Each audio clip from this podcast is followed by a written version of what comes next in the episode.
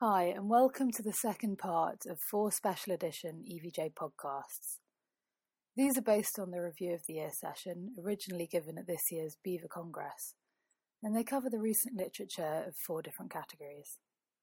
The moderator of the session was BEVA's president, Jonathan Pycock, and in this podcast, Thomas Divers will review the past year's literature based on medicine. Thomas is currently Professor of Medicine at Cornell University. Good morning, everyone. And so, for the first paper I want to talk about is uh, a paper published recently on pleuropneumonia in horses, uh, septic pleuropneumonia. And I selected this paper for a couple reasons. Number one, uh, it was a study that had a large number of horses entered into the study, 97. Number two, there have been uh, two or three other papers published within the last two years that will more uh, briefly mention that may affect how we uh, treat horses with pleuropneumonia. But getting back to this initial paper, which was uh, the horses came from either Purdue University or uh, Hagyard Medical Institute in Lexington, Kentucky. And their objectives were to identify predictive factors predictive of survival in horses with septic pleuropneumonia, because we all know that it's quite exp- can be a quite expensive disease to treat so knowing uh, predictive factors for survival would be important to us and the client. And uh, this was a retrospective study. And I want to point out a couple of highlights that were presented from the paper and the results. And not, not surprising, 31% of the horses had history of recent travel. We've known for decades that uh, transportation uh, appears to be a risk factor for the disease, although there is some unproven information out there now that the incidence of disease may have decreased simply because people are not tying the heads up so tight uh, in the bands and decreases the chance of aspiration pneumonia. Uh, the median age of these horses, 97 horses, was 2.5 years, which goes along with mostly race horses. Uh, and the mean duration of clinical signs prior to presentation was six days. And the clinical signs on admission, you can read here, they included lethargy, tachypnea, tachycardia. Uh, fever was only in 43% of the horses, but that was at hospital admission. So many of these horses had received NOSTER anti-inflammatory treatment prior to going to the hospital, referral hospital. I think uh, they had information there on fever as a complaint, and it was upwards of 90% or so in the horses. Uh, weight loss was not determined at the hospital admission because that would be somewhat hard to do. But the referred veterinarians had reported that weight loss had occurred on uh, treatments prior to admission. And we know that horses can lose muscle mass and lose weight quite quickly with this disease. Uh, the ventral edema was found in 14% of the horses. That's probably related to the amount of the pleural effusion interference with lymphatic and venous drainage uh, from the uh, uh, abdomen and ventral chest. eight horses were diagnosed with laminitis, either on present, presentation one or during hospitalization seven. Uh, later on, they talk about the number that received cryotherapy. As far as laboratory findings, Dr. Sharma would be very interested in these, I'm sure. Uh, it was, uh, many of them had increased fibrinogen, a significantly large number did. Band neutrophils, hypoalbuminemia, and hyponatremia occurred in 60% or more of the cases.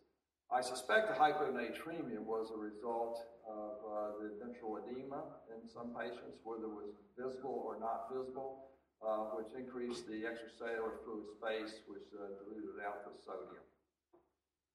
Now, culture results, uh, and this is where it gets pretty interesting because uh, uh, I've got the information here about the number of tracheal aspirates that were performed. That's TA. pleural fluid samples that were submitted, 68, uh, were submitted for culture. And 98% uh, of the tracheal aspirates were positive for bacterial growth. And 84 uh, of the pleural fluid samples were positive for bacterial growth, which surprised me because my uh, experience has been it's usually not that high for the pleural fluid. And the most common organisms found on the tracheal aspirates uh, was uh, strep uh, zooepidemicus in 84% of the cases. actinobacillus in 33, E. coli in 28, Staph aureus, staph species in 15%. Uh, within the pleural fluid, it was very similar.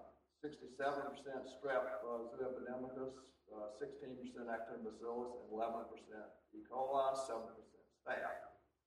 Now, th- there's another paper that I want to refer to at this time, too, which came from California. Uh, it was uh, horses that had been presented to the diagnostic laboratory for necropsy at uh, California, in Southern California. And this was the 2017 paper in Veterinary Diagnostic Laboratory Investigation. They had cultured all the horses, uh, lung tissue at postmortem, and you can see here what they found in 84 horses. They found very similar things, which was found in the Purdue uh, Lexington study.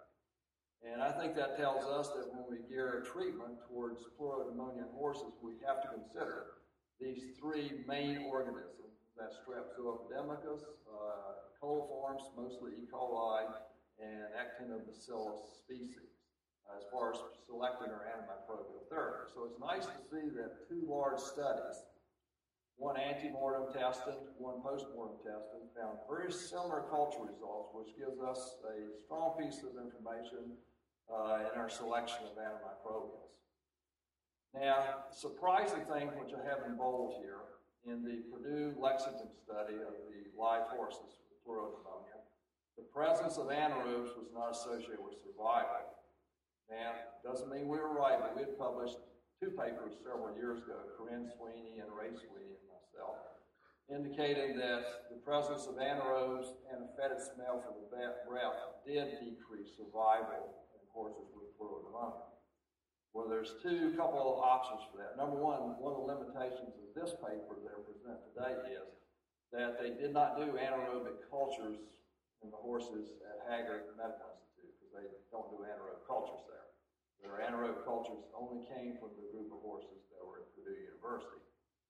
The other reason is that one of the studies could be wrong, just not enough power. In our old study, or their study, since they had a limited number of anaerobic cultures, the other option is, probably more reasonable, is that back when we did our original studies in the 1980s at the University of Pennsylvania, were not using metronidazole as frequently then. Whereas here, as you'll see in a few moments, metronidazole is almost a standard treatment for horses with pleuropneumonia. So that might explain, if it's true, why anaerobes did not have an effect on survival in this study, but did in our previous studies.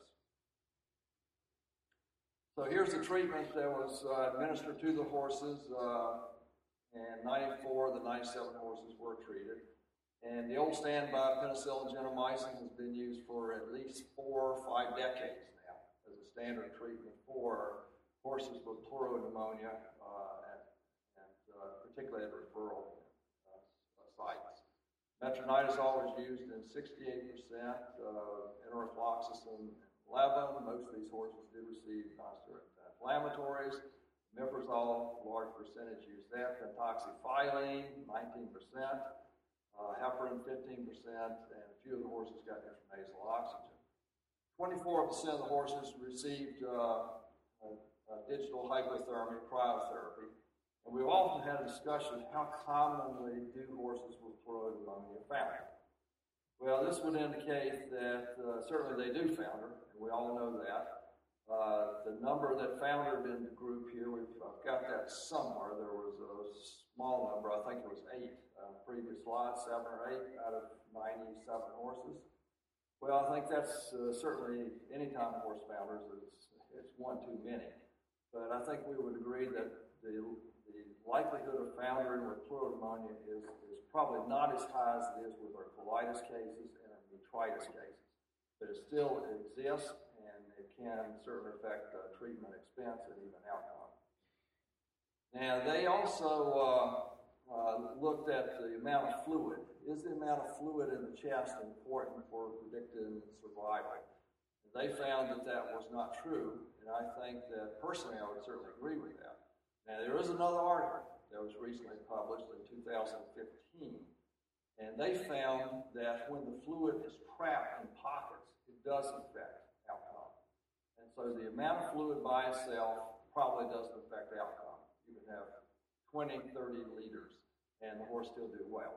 But when the fluid becomes trapped into pockets, as presented in this other paper by Tomlinson, then that does have an effect on outcome because it's difficult to drain the fluid, and particularly if it's septic fluid, which in many cases it is, if there's uh, adhesions and pockets of fluid.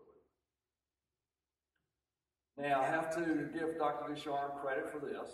He, he doesn't ever give medicine credit, but I occasionally, once every year, give him credit for surgery. And so this is that time. So they found that horses with thoracotomy, the pleuropneumonia horses with thoracotomy had, thoracotomy had a positive association with survival. Now, the number of horses was small, 11. Chances are those horses that had thoracotomy, probably the owners were willing to go with more expense. So that may have been uh, explained some of the fact there was improved survival. Although you can medically explain it too. And that is that once you get these entrapments of pockets of fluid and it's septic exudate, I will agree that surgery is a better treatment for that than medicine is. Because it is very difficult to sterilize those areas of entrapped fluid with septic exudate. Drainage is the most important thing. And so they, they found that the surgery, at least regarding uh, discharge from hospital, that horse having a thoracotomy turned out to be a positive association with survival. As you can see here, some of the examples of, I mean, once they have these trapped areas of abscessation in the pleural cavity, you're not going to treat those medically successfully. And these fluid pockets were even harder to treat.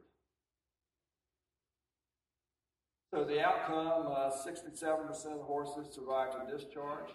Having a thoracotomy was a positive predictor of survival, and for reasons maybe we talked about. And follow-up data was available. And 53 of the horses, four were euthanized due to unresolved pleural pneumonia within two months of discharge. 35 horses, or 66%, uh, the horses that were discharged returned to previous work. And uh, the 35 horses that returned to work 23 returned to racing. And that has been shown previously by my good friend of course, who unfortunately passed away, Doug Byars. He had had a large study several years ago, probably 10 or 15 years ago, with Krista, Krista Seltzer indicated that when horses recover and leave the hospital from pleural pneumonia, that a large number of those horses go back to racing. And in an older study, they indicated that their racing level was uh, as expected based on the breed and uh, the horses. Now, an interesting thing, which I put in kind of for Pam here, is that is that when they looked at all the laboratory variables for risk factors for survival, the only thing that came up significant was serum creatinine. And it's amazing how many studies. There was a couple of neonatal foal studies, and these horses aren't dying of renal failure. They indicate that. It's just when horses are presented to you for a multitude of serious medical problems and their serum creatinine is, is quite high, I think that just indicates the severity of the general illness in the patient. And that along with lactate and things like that are really probably good markers for survival. They didn't find lactate to be statistically significant here. They didn't measure that. So I put that in just to indicate that when horses are, are ill and have elevated creatinines, uh, in many studies as an indicator, a risk factor for uh, non-survival. Now, following along with that study, uh, is there a way that we don't have to get the surgeons involved? That would be nice. and so, for the horses with the entrapment of pleural fluid, as we've talked about, not the big abscesses now, but the ones that have entrapped fluid within a thoracic cavity, is there something that we can do to make that fluid more easily, that we can drain it more easily? And an article published uh, back in 2009 in the uh, uh, Vet Record indicated that putting TPA in the chest cavity, this was a study from Davis, a brief report, by putting uh, tissue plasminogen activator into the chest cavity, you can break down the fibrin adhesions.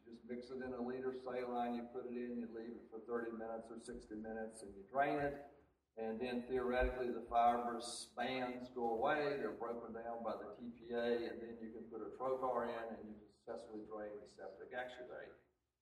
Well, that was just, uh, I think, a single maybe case report back in 2009. So Dr. Tomlinson looked at uh, 25 cases that had been treated with uh, TPA and found that uh, didn't have any control groups, but found that it appeared to be successful in breaking down the fibrinous adhesions to allow a more efficient drainage of the septic uh, chest fluid. And that might decrease the need for surgery and might increase survival because that's always a problem training these horses, particularly when you have chronic drainage because they always get uh, fibrous adhesions. And it is fairly expensive. Uh, and to put 12 milligrams of TPA in, you're looking at uh, four to six hundred dollars to do that uh, one time.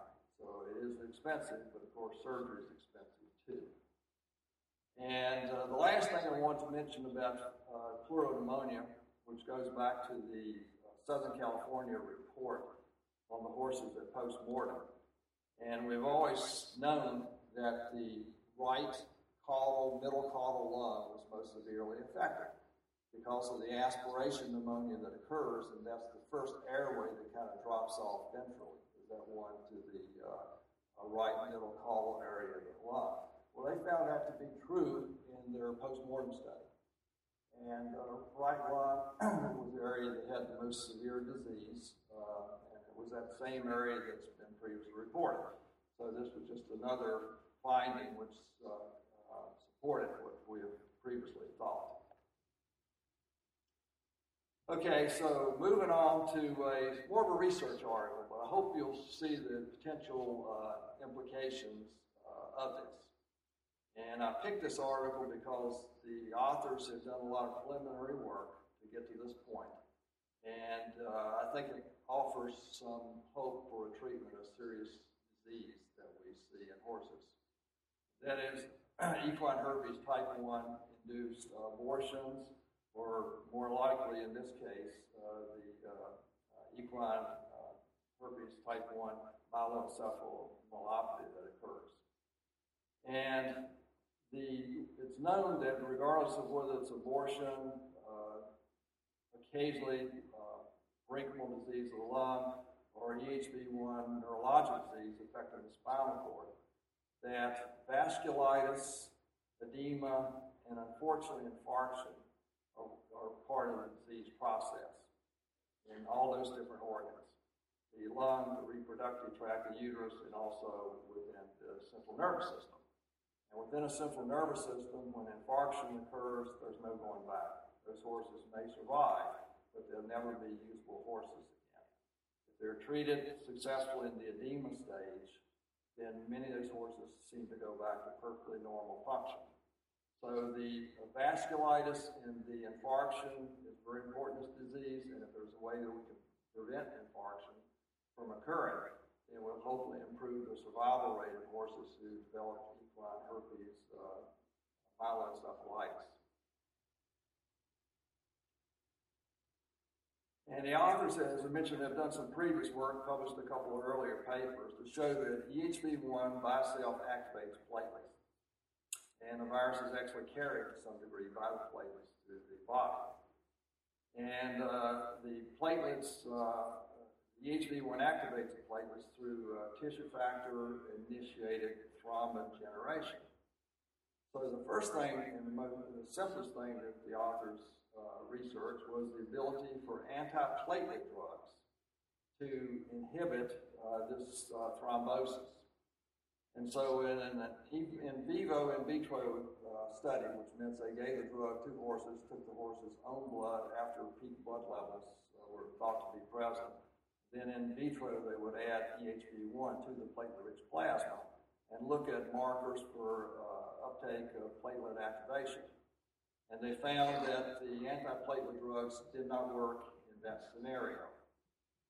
So, therefore, the next step was if we cannot directly activate, uh, if we cannot directly impede the platelet activation, is it possible we can uh, inhibit thrombin generation? Uh, and then that in itself may decrease platelet activation. So that was their hypothesis of the more recent study. The more recent study is simply an in vitro study, it had no in vivo component to it.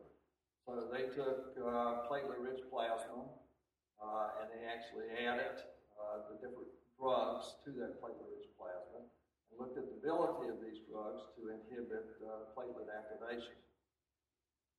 This was done by flow cytometry, detection of the alpha, alpha granule release uh, associated with uh, activity of uh, P-selectin expression uh, on the platelet itself. And so what they used in this study was they used uh, regular heparin, which is unfractionated heparin, and low molecular weight heparin. And this is a dose titration curve. Oops, sorry. Here.